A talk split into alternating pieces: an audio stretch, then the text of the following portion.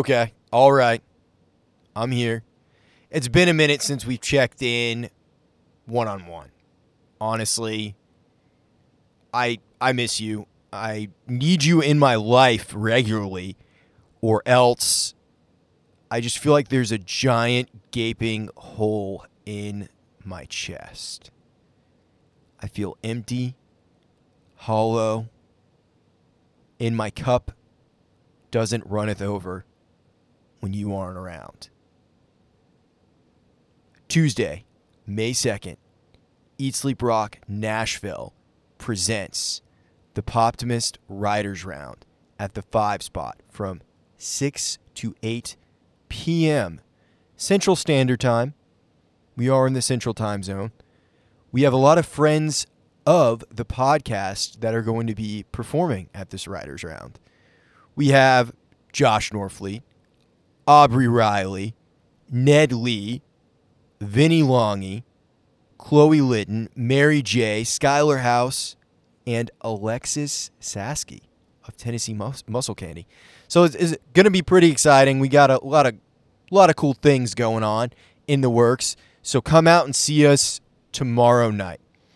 I'm super stoked to be able to present some of these songwriters that I really believe in. Maybe this becomes a regular thing, maybe it doesn't. I'd love to do it again sometime. Perhaps the audio will even be posted as a podcast. I don't know. I got to talk to everybody about that. No promises. Maybe it'll be a Patreon exclusive.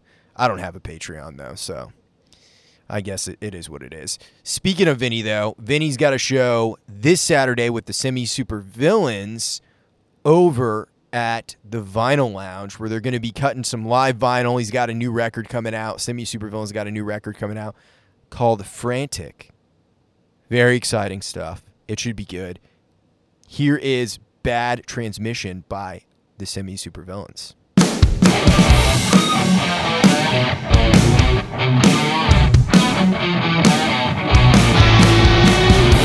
I know what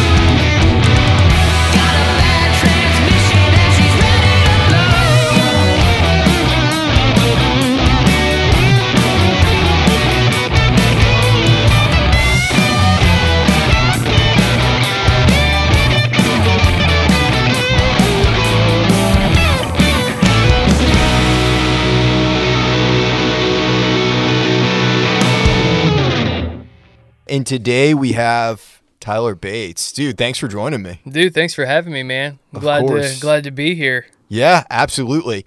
So, um, you're originally from Virginia, right? Virginia Beach, yeah. Okay. And how long have you been in Nashville for now? Uh, since 2017. 2017. A- yep, April 17. So it'll be what, six years. Yeah.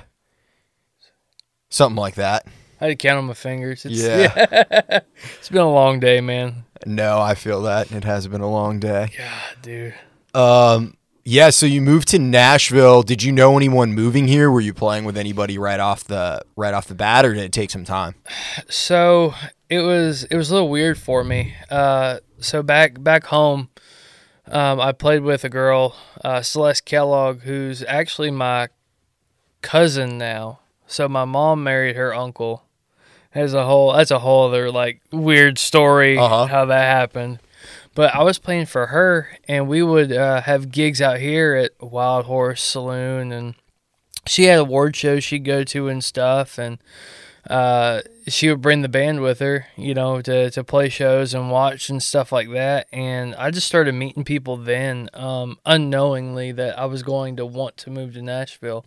Um, so I've been, you know, I, I'd been getting to know people since I was about 17 years old, coming out here during the summer and all that. And there's a, as a lot of people's stories go, um, there's a guy at Tootsie's that was playing on the on the second floor there and uh, me me and two other guys walked in. He goes, "Hey, you guys look like a band."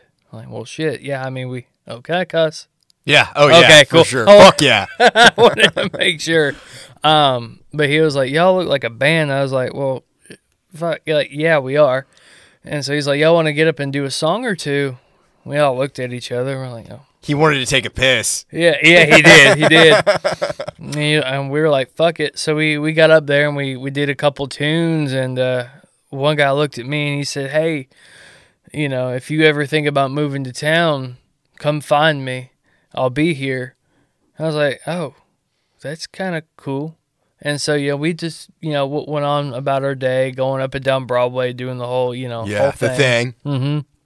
And then um, we went to Broadway that night for a show at Wild Horse, and we we parked at the lot. I, I remember like it was yesterday. The lot that is right next to um, like you know where that weed guy is on Broadway. That, Yeah. yeah. So he like his cart, that parking lot Right outside there, of. uh Honky of- Tonk. Yeah. Yeah. Yeah. So that that little parking area right there is where we parked. I walked out on Broadway. I looked to my left. I looked to my right. I saw all the neon and just everybody going crazy. And I was like, this is going to be home one day. I didn't know how I was going to make it happen, but I knew I was like, there's something about this town that like lit a fire in my ass and was like, I need to be here. Went up, played a great show at Wild Horse, which didn't help the want to move here anymore. And uh, ever since then, I was like, you know what, this is this is it. And ever since then, I had the uh, the eyes on coming to Nashville. I didn't know what I wanted to do in Nashville other than Play music. yeah, do something with music. And uh, thankfully, I had a few years to figure it figure that part out. So But did you when you got up on stage? W- were you uh playing bass? Yep, yep. Okay. So primarily a bass player. Um, at at Tootsie's, uh, the guy handed me his his acoustic, and my buddy sang, and my other buddy that was with me played cajon. And so we were, you know, we, we did that. I I'm very piss poor guitar, if I'm being quite Yeah. quite honest with you. You, You know, play like a bass player. yeah, exactly. Yeah, yeah. I do too. Um, I know just enough to write, and if if if somebody needs a rhythm player, I'm good enough for that. I could play a few leads here and there, but I ain't I ain't gonna I ain't gonna rip up no solo or nothing, Yeah. man. I ain't gonna do that. But yeah, I uh, I- I'm a jazz trained bass player. Oh shit. so- Okay. So yeah. did you start out on upright, or were you playing like an electric, Electric. In, in jazz band? Electric, yeah. I uh, the the guy that taught me taught out of real books and fake books. Can't read music at all, but I can hear where something is going, and like I, I still to this day I have some trouble doing it. But I can figure out where the song's going without numbers or anything. I just kind of like instinctively say, okay, it sounds like it's gonna go from a one to a flat 7 mm-hmm. and I just fig, you know, kind of figure it out. And he, the the guy, helped me figure out kind of develop my ear, but not really develop it. Kind of half-ass develop it, if that mm-hmm. makes sense. And Yeah. I, you know, I, I ended up having to do more ear. Tra- I still do ear training. I still learn. I'm still learning the number system to where I, I know it efficiently throughout the entire fretboard. Um, but that just takes time, and that's that, that that's something I never really took into consideration of doing. Even when I moved to town and, and played the the cover gigs I did, I kind of just had charts and read my charts and did it that way. If if somebody wanted to change the key of Watermelon Crawl, I'd look and say, okay, if it's a G, then I got to go up a step. You know, I move everything up a step in my head Yeah. and kind of remember um, just muscle memory, just in you know a different spot on the bass. Yeah. Yeah, it can fuck me up a little bit, but once I get my bearing straight, then I'm usually okay. Yep, yep. As soon as you figure out the chorus, to me, like after the chorus, I'm like, okay, I'm I'm good. Yeah, Like, you can fake it the rest of the way. exactly. Yeah, Just then, holding on. mhm, The bridge usually goes to a minor chord, so you're like, okay, I think here, you know. Yeah. Kind of, kind of do that. So So if you're kind of jazz trained, the thing about jazz is that it's very th- like theory intensive. Like a Mm-hmm. lot of walking jazz bass lines are really algebra equations oh yeah, because you're going to be starting on a G and then you're like, okay, well, how can I get to well the flat 7? Like how can I, how can I make this work or where can I walk from getting to this flat 5? So you're doing these real time equations in your head yeah. Of trying to figure out how to get there. this bass backwards math problem on on a fretboard. And like i said i mean he he really he helped a lot in developing me musically. Um but just enough to where i i didn't reach that next level. Like there, there was still quite a few missing pieces but he he really taught me how to bullshit my way through it. Like bullshit my way on the bass and I, I mean, honestly, I, I thank him for it because I bullshitted my way into a lot of gigs because Yeah. of it, you know, uh, starting out.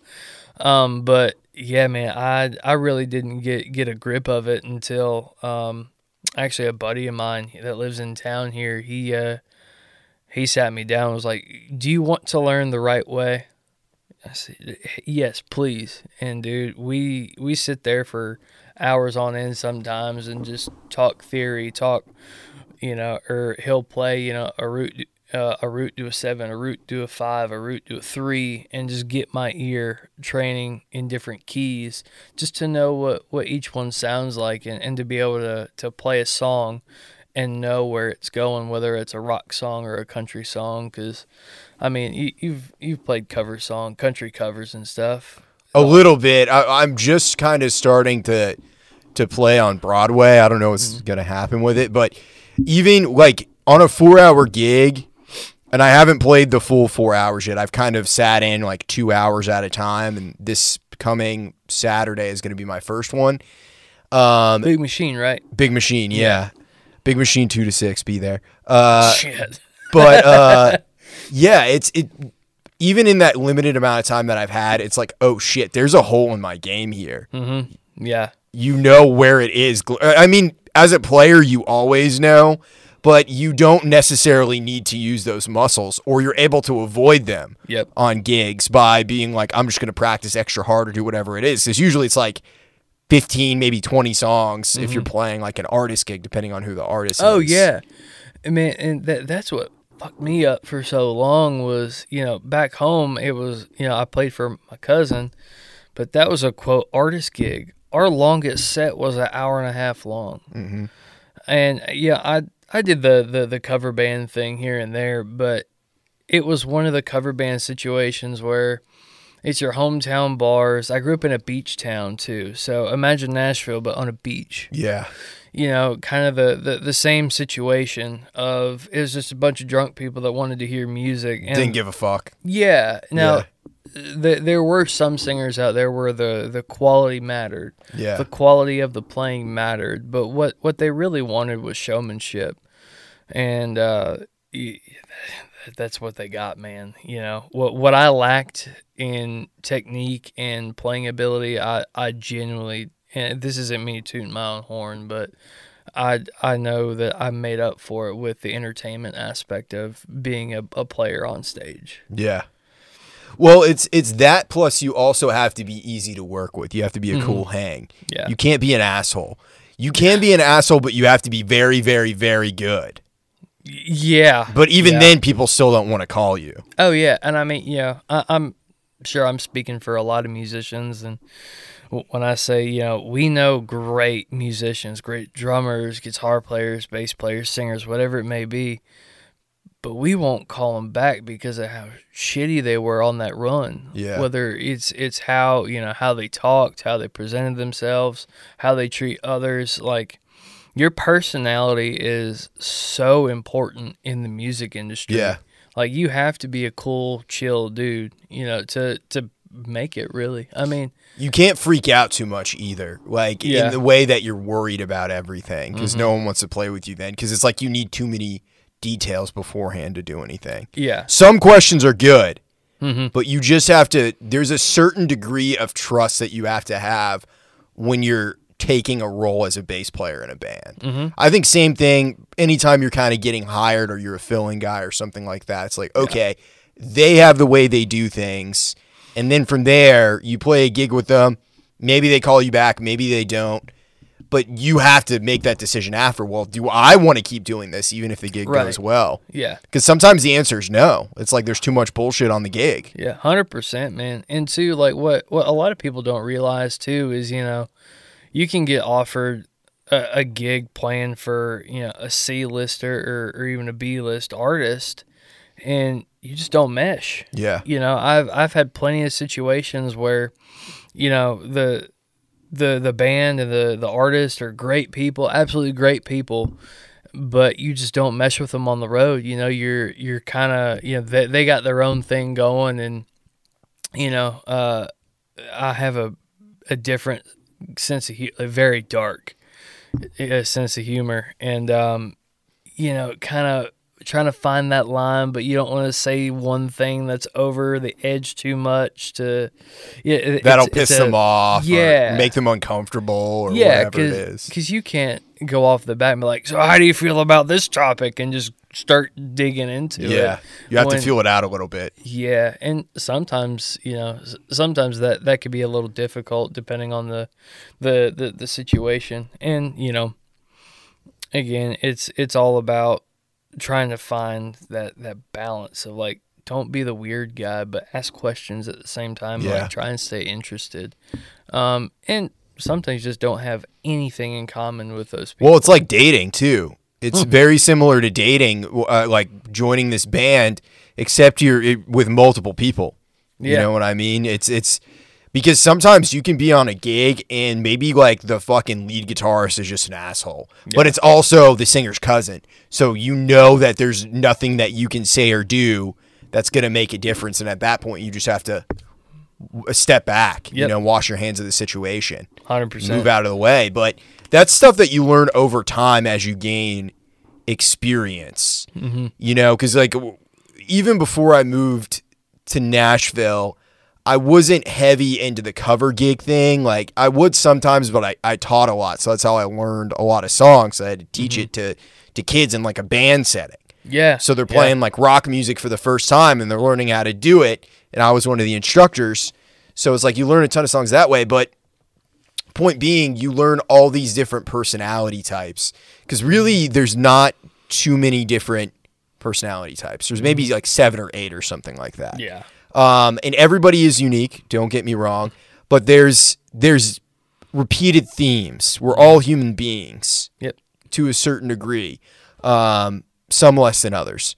But yeah, it's it's kind of interesting to see because when you when you're really out there getting your your hands dirty and skinning your knee a little bit, um, just different ways that people deal with it too, of telling that telling you that you fucked up. Oh yeah. You know, Yeah. Because sometimes someone will just fucking lay into you. They'll lay into you in that moment, and then they'll be over it, and they just expect you to do whatever you got to do. Yeah.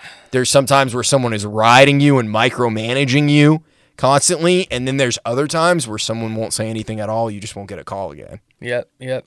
Man, I, I was I was very fortunate uh, after after COVID was was done.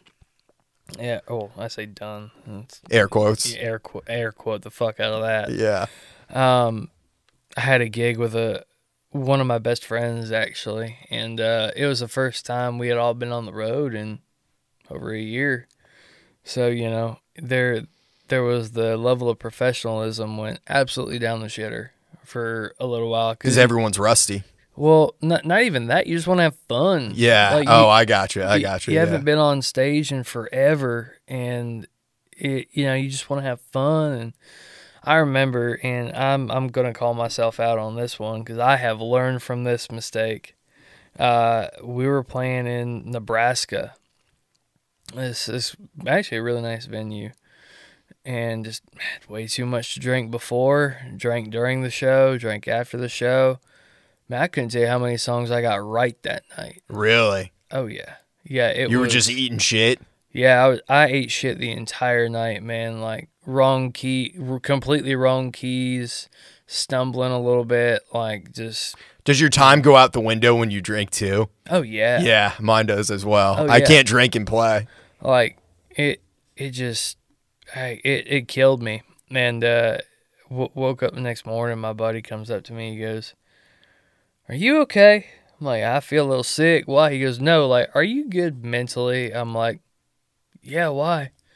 He's like, "Man, you partied a little too." I he goes, "I I never seen you drink that much," and he was my roommate for quite some time. Oh, damn. He's like, I've never seen you drink that much, and I was like, Yeah, dude, just had to get the party out.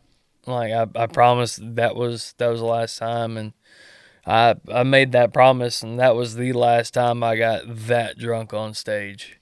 Like that that if if there's one piece of advice I can give anybody, whether you're a veteran or just coming up, like don't drink. Don't drink until after the show Yeah.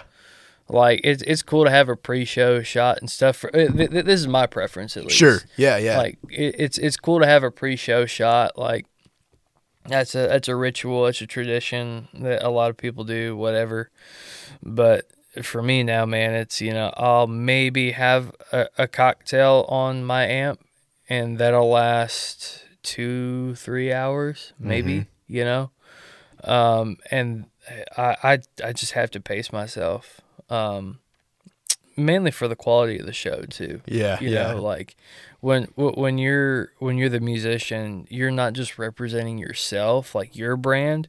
You're you're representing that artist brand as well, and of whoever hired you. exactly. And that, it, I mean, if you ruin their reputation, they can just as easily ruin yours in this town.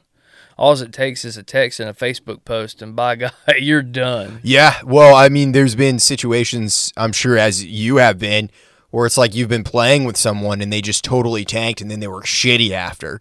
Yeah. Where it's like, okay, well, I'm, it's not so much that you're going to tell everybody who is awesome, but it, it's like you never mind telling someone don't hire that person if they're asked. Exactly. A hundred percent. A hundred percent. And I mean, I, I- think everybody's a little guilty of, of doing that. For sure. Well, it's it's um, dude. It's funny you say that because when I first got to town, it really pissed me off. It's because it's like you don't have a bad reputation, you have no reputation, so you're starting to build that layer brick mm-hmm. by brick of good experiences of people liking you, even if you fuck up. You know what I mean? As long as you Oh, have a good attitude and you show improvement, most of the time people will call you again just because they mm-hmm. like having you around Yeah. and they know you learned from your mistakes. Exactly. Yeah. Yeah. I mean, you know, like the the the guy that I played with at that Nebraska gig, I played with him for another two years straight after that. Yeah. You know, I mean, that the, there were I I didn't miss, I didn't miss one gig for about two and a half years. Um, but the reason I started missing gigs was a whole a whole other story, and that's you know why why I took a step back from playing.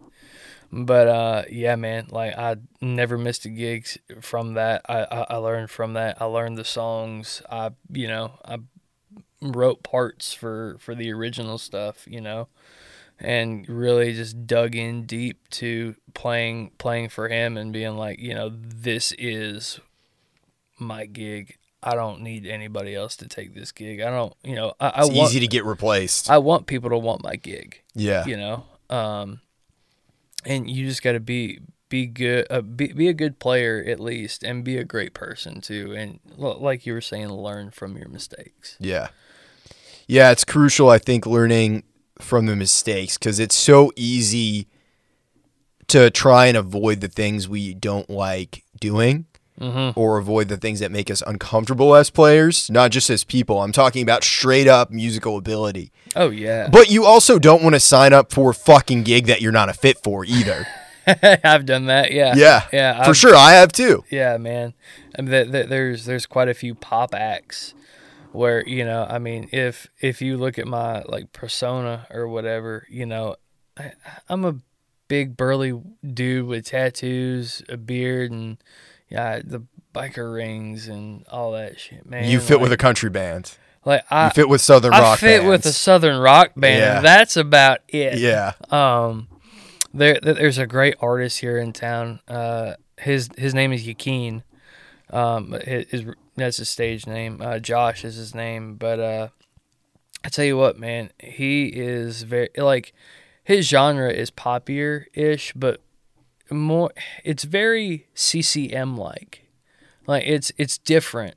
Um, and the all the guys in that band are, are clean cut. You know, like you know, like clean shaven, real nice Like me. looking. Yeah. Yeah. Yeah. Then there's me. Yeah. Like I, I, I pl- I played with him consistently for for a while too, uh, doing in town stuff, and, and man, you want to talk about a sticking out like a sore thumb. You know, I, as soon as I got up with with those guys, they were like, "What the fuck is he doing?" You know, um, I, I I always thought it was funny. Yeah. yeah. I, I have my look, I have my thing. Sure. Um, you kind of you, you, you, what you get is what you see, really. And uh, man, if that wasn't the, tr- the truest with that band, it, it was pretty funny. Yeah, well, there's so many different layers to learning where you fit and where you don't. And uh, like you can intuitively, instinctually kind of know where you don't fit. Yeah, But um I mean musically sometimes you you gel really well with people and sometimes you might not even like them as a person. I've Yeah. had that happen before too where it's like shit, we have amazing musical chemistry. Or the opposite is also true. You can be really good friends with someone and just like eventually you can start playing well together, but sometimes you have to learn each other's uh musical vocabulary and your musical yeah, feel. yeah, you know? yeah, hundred percent. takes yeah. time. Yeah. Well, I mean, yeah, it's it, it's it's always fascinating to me to see you know guys that have been playing with like Zac Brown and uh like Kenny Chesney and um who uh, like Cody Johnson's band. You know, if if you listen to go to those guys, they are tight. I mean, absolutely tight, and they know each other, like how, how to feed off of each other w- when they do go wild. Now their stuff is obviously you know more more staged and, and stuff like that than than a lot of you know or most artists coming up. Mm-hmm. But man, like they they rip and they they feed off of each other on stage, energy wise, playing wise, and they they know each other so well. And I, I think that comes with just a lot of time too. You know, um, it, it especially here in town with with a lot of the up and comers. I mean, I'm I'm sure you know this just from being a hired gun. Hired guns are everywhere Yeah. you know, it's it's very hard to find a solid bass player for an artist that isn't consistently touring, that isn't consistently putting music out and having dates and having showcases that are paid to to give the artists or to give the uh, musicians and that whole sort of thing, man. I mean, you know, it they're to me everybody's a hired gun until the artist that they're playing with is at that point. Yeah, no, that's a good way of looking at it because there are definitely times, you know, someone gets signed or they get some new management, and then guess what? Changing everything, Mm-hmm. changing the look, changing the sound. We're going to change the players. We're going to do this. We're going to do that. And you just have to be able to, well, read the room, figure out what's going on. I mean, you have to be a little bit paranoid at all times that you're going to lose whatever it is the gig Oh, is yeah. that you have. Oh, a hundred percent. You you really got to keep keep on your toes. Because the second you're not on your toes, you're gonna get swept off your feet, and not in a good way. Yeah, You, you're gonna get knocked out at the knees. you ain't Cinderella at the ball. You you about to be hit with a ball. Is what's about to happen. and it's happened to me. It's happened to me here. I mean, when I when I first um, started playing in town, really the way I got my start was playing at blues jams That's cool. around town just to start meeting players. Because of Yeah. course it's the blues. Everybody goes up. You play three songs. You know, it could be anything from one to three chords, Mm-hmm. Depending on what the blues standard is that the, the whoever is singing wants to play. Right. Um, but dude, there were so many times that I just ate fucking shit. I like, I, even now, dude, I, I am not confident in my ability to play a slow blues. It's three fucking chords. Yeah. I'm always so panicked. I'm like, is there a quick four in this one? And you find out fast if there is or not. It's quick. Yeah. but yeah, it's just like a, so being the emphasis on being cool is is definitely important and because that leads to you getting gigs elsewhere. It's like mm-hmm. everybody that I'm playing with or talking to now. Not everybody, but there's a good majority of the the other, you know, young dudes that I met out at those jams that are still my homies now. Yeah. It's like we moved here all at the same time. We didn't really know anybody and we were just down in the fucking trenches, dude. Yeah. You're just trying to make a name for yourself and get hired on some gig, some fucking $50 gig if you're lucky in town before you can even dream about going on on the road or anything like that. And it's just a process. Oh yeah, dude. Like I I always find it fascinating like hearing other people's stories about how how they got to where they are, you know, as far as where they're at in town. Like like you went to to jams, there's other people that go and they just do downtown. Yeah. Um, you know, I the the I didn't know what I wanted to do except play Yeah. and it man it i want to say it happened organically but i don't know if that's the right word i don't know if it's just pure damn luck for once in my life but um you know i i didn't go to jams i i went to broadway and i went to songwriter rounds. I got to know the writers. You know i i got to know the people behind the songs. And um, actually I, started to, to write songs. I, I you know we all have songs we wrote back home and they were never good enough to be to be brought here. But i started really taking songwriting seriously and started playing rounds and stuff and next thing i know you know my buddy's like yeah i'm i'm, I'm looking for a band to, to play at belcourt taps I like well you need a bass player he goes yeah i do i said well guess what You're in luck. yeah, and you know, I I went a, a different route with it of getting to know the the writers and going that way because to to me in in my head I was like the writers are artists too. And it just takes one, Yeah. you know. And They so- need demos cut so they can send their songs to artists, try and sell them. Yeah, dude, and like I, I- I, I was barely recording anything then. I was really just trying to play gigs, Yeah. get get runs, you know, on, on the road and in a van, you know, and I I successfully did that, uh, just meeting artists and, and getting out there and had some part time jobs in between there, just just because times got tough and I mean I you know like most musicians I've sold gear to stay here but it was I gear I needed to be here so it's you know it's like you know the the the constant constant battle of that. But um yeah man like I I I just wanted to play and and going that route to me was the most rewarding too because when you're in that writing room for the first time with that writer you know uh the first little bit typically isn't business. It's hey, how's it go? You know, like you're very very casual and you kind of get get to know a person. Feeling you out. Um, yeah, exactly. And I've I've made some really great, really genuine friendships from being in a room with somebody. And instead of you know this this happened a, a bunch when I first moved to town. And instead of writing a song, we just chatted. You know, got to know each other, and then we'd book a write for next week or you know whatever.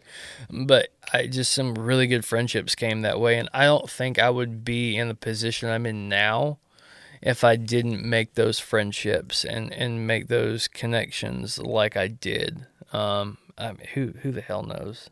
You Well, it takes a village. I there's so many different ways to skin a cat. You Yeah. know, uh, so it's like for for me, my experience, the the way truly that I got to really know people in town was because of this podcast. yeah, Like I didn't really. I mean, I knew people, but it made it an icebreaker. What do you do? I'm a bassist, a producer, and a podcaster. Even though I wasn't getting any bass or production work at the time, just the mere fact of having a podcast alone had people wanting to talk to me Mm-hmm. because I had a means for helping people promote, which I love to do. You know, I, I, there's so many different musicians who have come on over the over the years mm-hmm. of all different kinds, all mm-hmm. different styles, different iterations, and Nashville.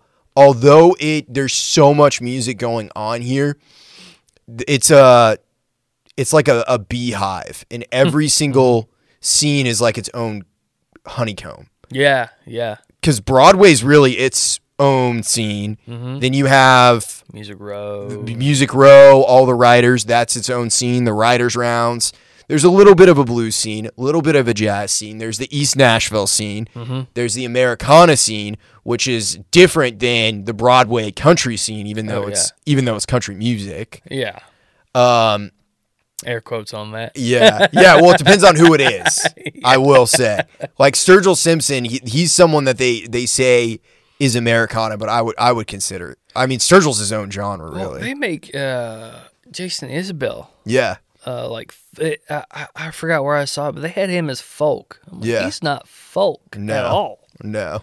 I mean, what the hell is? But People love to to give labels to shit. Um, but yeah, so it's it's there's there's all these different scenes, and for me, my whole thing was like, there's all this music going here. I, I want to have a resource where it's all kind of unified, coming to the same place. yeah, And um, I mean that that just kind of happened naturally a little bit over time. There was there has never been a straight line of this is what I want to do. Um, exactly. I just knew I didn't want to lead a typical fucking nine to five life like I'm doing right now. yeah, I feel that. But um, yeah, you know that's the other thing is taking taking a, a day a day gig a day job. It's like dating a, a girl that you know you don't want to marry. Okay, yeah, yeah. Where it's Very like well the- put. Yeah, in the back of your head, you're like, I really like this person, or I fucking hate this person, Mhm. and then you break up immediately, or you quit the job, whatever it is. yeah, but it's a uh, a process to kind of figure it out. I, I it always takes me a couple of months to figure out how I truly feel about something. I never know right away. I can get a feeling from a person. right. Um, I can be like, I don't want to do business with pers- this person, or it makes me feel weird. Yeah, Um, but sometimes I have to get a little bit down the road to kind of see how I truly feel about something before Right. I can make a decision. See, I'm I'm weird, man. It, like it, if it's not music, fuck it. Like, you know, I I I kind of had to take this this day job for a little bit. It's because of my situation, Yeah. and um, man, I already just don't want to clock in the next day. Yeah. You know, I know exactly what you mean. like I'm I'm there because I need to be there. Uh, my savings are draining very quickly Yeah. after two years of not you know not really having anything, um, and that per my own choice. Um, For sure. but uh, yeah, it's just it fucking sucks. And now there are benefits to it. And, Definitely. you, know, you, you know. But yeah, man, like I just I, I I don't see myself in this position in the next year. Which I mean, my my plan is to be producing full time, and I came to that conclusion last year. You know, um, I I had always loved producing and and you know I, I had a post a post hardcore band back in the day and you know I I recorded all our stuff and put it out played shows and you know we, we put records out we put singles out. I loved that aspect of it. But every time I get on a stage you know that would just trump everything. And uh, now that I've gotten older, wiser, and a lot a lot more uh, disgruntled, I, I I realize that you know I I want to create more. You know, I I, I want to help artists make their make their music come to life and and help them make music too. Um, yeah, I'm I'm getting back into songwriting and and definitely uh, getting as much gear as I possibly can within the next 12 months to be able to su- successfully put out good or better quality than than what I do now. And uh, obviously that that's always the goal is to keep building Keep and improving, getting better, yeah. But I'm I'm in a very unique spot right now to where I can just overload, make it happen, dip out, and not necessarily miss a beat because I, I'm still booking sessions and stuff like that on on days I don't work. So Yeah, well, it's figuring out how to make every part of what you're doing useful to fit the greater good. yeah, Because I think there's a lot of musicians who move here and they show up and they say, "Well, I'm here," you know, and they have they throw their arms up in the air. It's like someone discover me. It's like that's not really that that isn't how it works. no, you gotta go. You got to, yeah, you got to be doing shit. People got to see you. And I think for me, especially this past year, um, I've kind of been in isolation a little bit, just down in this basement recording behind these microphones. But yeah, it's like over time, you start to realize the stuff you don't want to do and the stuff that you can start saying no to yeah, where it's like as much as that would be fun to do or as much as that would be shitty to do i'm hmm. not going to do it right. just yeah. for the money or just for the Yeah. clout whatever it is that comes along with it Yeah. I mean, man, like I Yeah, I I'm very blessed to to be to be where I'm at quite literally in in, in a physical sense. Um yeah, I I'm I'm writing songs about it, so I might as well talk about it a little bit.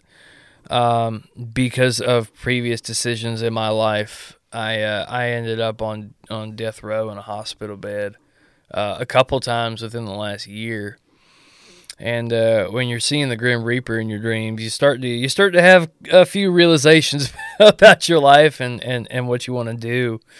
And um, you know, surgeries later, specialist appointments later. You know, I just really uh, really thought about my life and, and, and what I wanted to do, and I realized that you know the road, even though I'm quote sober or you know clean, yeah, I don't do drugs anymore. Uh, what's that movie quote?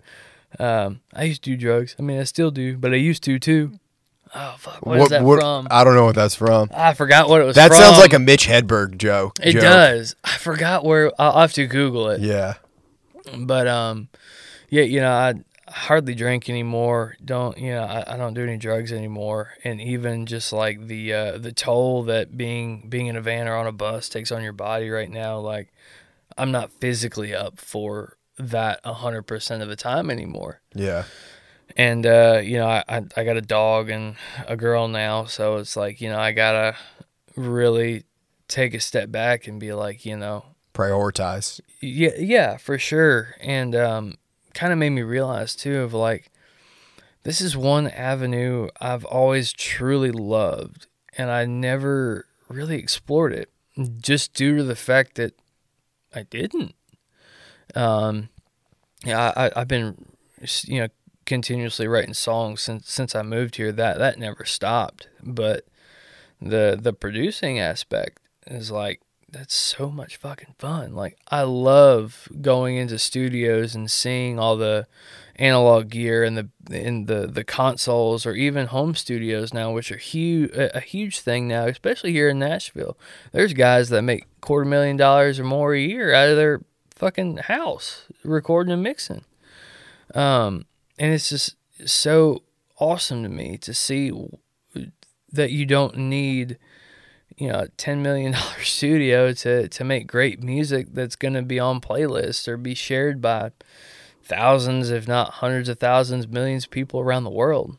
And uh, that's that's definitely one thing that I I'm really excited about for for my next chapter is being able to prioritize that and, and dive headfirst into it. n- You know, instead of being a part of a session or help during the session, I'm the reason the session's going on. You know, like I'm I'm the reason this music is going to get out there, or at least a, a big part of it. Definitely. Yeah. I think the, the experience of, of recording in Nashville, it's like I've gotten to record at some of the best studios in town. I've been very lucky to do so. But even the first session that I, I had at Blackbird, which was for one of my, my own songs, and don't get me wrong, it was cool as fuck. Hmm. but once I was actually in there and working and all of that, I wanted some level of adversity. Like I wanted the AC to not be working or for us to have to to just modify a little bit. So Yeah. some kind of shared experience because places like Blackbird, and Blackbird's like the ultimate example of this. It's perfect. Yeah. Everything about it is perfect, but I don't want to work under perfect conditions. Right. Yeah. I don't I want to work under conditions that are moderately uncomfortable. Not completely uncomfortable. okay. Yeah. But I- feel like it really adds something for me, the creative factor. But not everybody is like that though. Oh, for sure. Yeah. I mean, Everybody's different. Yeah. Some people like the comfort. Yeah. You know, they want a pair of slippers and a candy bar. They're waiting for them. And that's fine. There's nothing wrong with that. But for me, I want everybody to be a little bit uncomfortable. Not Mm-hmm. in dealing with people, but just the physical environment of Yeah. I like it when gear malfunctions while Right. you're recording. You're probably the only person. It depends on what the gear what the gear is. If it's any of my gear, son, it's game on. I'm fixing it. Yeah.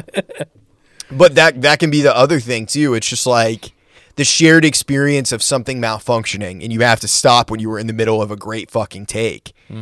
Um, you know, I think stuff like that is important to sessions because it's uh you're bonding in a way. Mm-hmm. You're you're down in that foxhole with each other, trying to just get through it. Yeah, well, it, it, it all comes back to vibe, man. Uh, like whether you're on the road or in the studio, that's a hundred percent what it is. You know, I mean, like for for you know for for you, you like uncomfortable quote situations. It's like okay, cool. You know, like man, it's I, I'm not gonna say it's easy to make an uncomfortable situation. I mean, it It is, yeah. Yeah, dep- yeah. depending depending on how uncomfortable you want to make it. yeah. I mean, I could get awkward real quick if yeah, you want me to. Yeah. But you know like s- studios are like blackbird man they they are meant to be perfect and i love that about blackbird. And uh, same thing with east west. Phenomenal studio absolutely phenomenal. But i mean they're they're perfect you know like my my idea of and this is a grand dream you know to to for me to open a commercial space i'd have it like a tattoo shop design it exactly like a tattoo shop because there's no place that I think musicians feel more comfortably uncomfortable than in a tattoo shop. Interesting. Okay. Because you know w- when you get that vibe and you, you walk in, you're you're excited. Then you smell the green soap and you get nervous. Then you sit on the chair, get wiped down. You start getting excited again. You hear the buzz of the machine.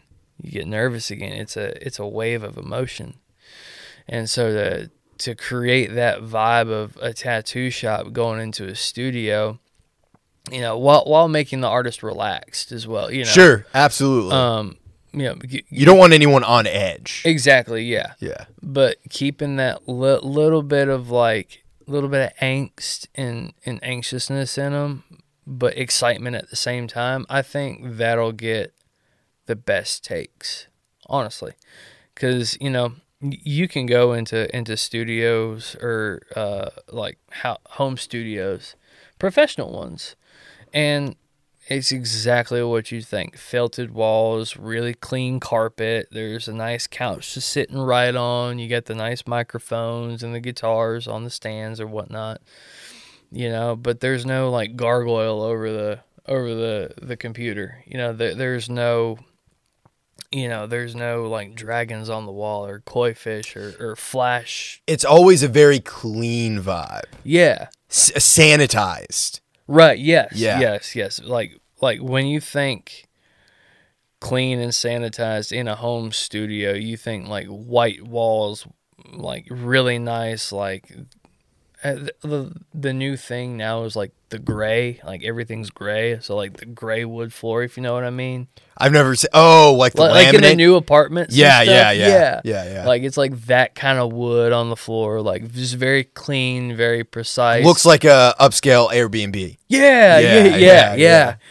And you know, like for me, man, like I want the the, uh, I mean, not in uh, like a tracking room or anything, but like when you walk in, like give me the concrete floor, give me, you know, give me the the posters of Tattoo Flash, give me the, you know, the the pinup girl with with the titty hanging out of it on the wall, you know, like God bless America. that yeah yeah. I mean that's you know the the ed hardy tattoo thing you know like that that's the kind of vibe i want to go with. And you know most musicians nowadays have tattoos anyway I'm in the minority of musician who who doesn't have tattoos. one of my best friends of all time is in the same boat he's one of the best guitar players i know but he is god awfully like deathly afraid of needles Yeah. he he won't do it. I mean, this dude has he's got the smartest mouth known to mankind and the biggest balls I've met on somebody. It, it it's honestly amazing he ain't got his shit punched in yet. And if he listens to this, he'll know who I'm talking. He'll know I'm talking about Yeah, him. yeah. But um, yeah, man, like he just he cannot do it. He cannot sit in a chair and get tattooed. And I, I, to me, that's fun, funny. You know, I'm Yeah. I'm covered. But um, yeah, man, like I I want that vibe because even though he doesn't have a tattoo, he's gonna walk into that studio or walk into that shop and still feel comfortable. Yeah. you know like the the dudes with their stretched ears and their split tongues isn't going to scare them away.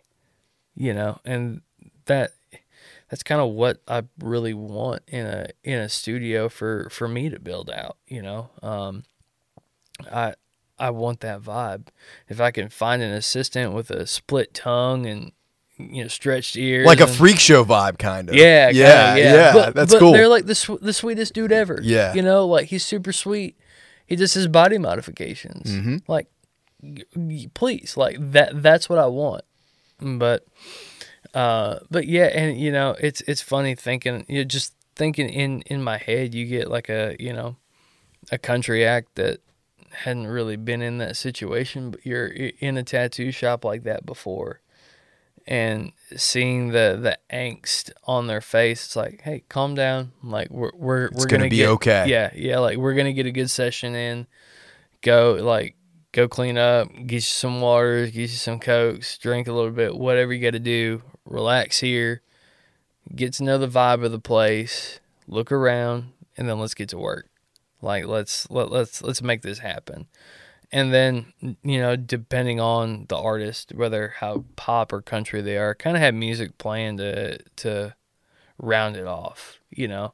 I mean I, i'm not i'm not saying you know blast luke bryan every time somebody walks in but i'm also not saying blast you know norwegian death metal half the time either you know have ha- have a good mix of of everything so the vibe is always good depending on who's going in there um just in a tattoo shop recording studio vibe. well, dude, thank you so much for coming on today. Yeah, man. Where can people find you? Uh, you can. Oh, I just changed my Instagram handle. Um, It's Tyler, Tyler Bates Music, right? Yes, thank you. Yeah. It's Tyler Bates Music on Instagram. Uh, Tyler Bates Music on TikTok. Um, and yeah, I should be, I should be getting better about posting on Instagram and TikTok. But other than being in hospital, I've really had nothing, nothing else happen to me, man. But yeah, uh, everybody can find me on there. I'll, I should be back to posting regularly soon with uh, studio content, original music content, a little little bit of everything. Some some humorous stuff on there too of me and booty shorts. Hell yeah. Well, dude, thank you so much for coming on today. Thanks for having me, man. Of course. Keep on dreaming. See you next week.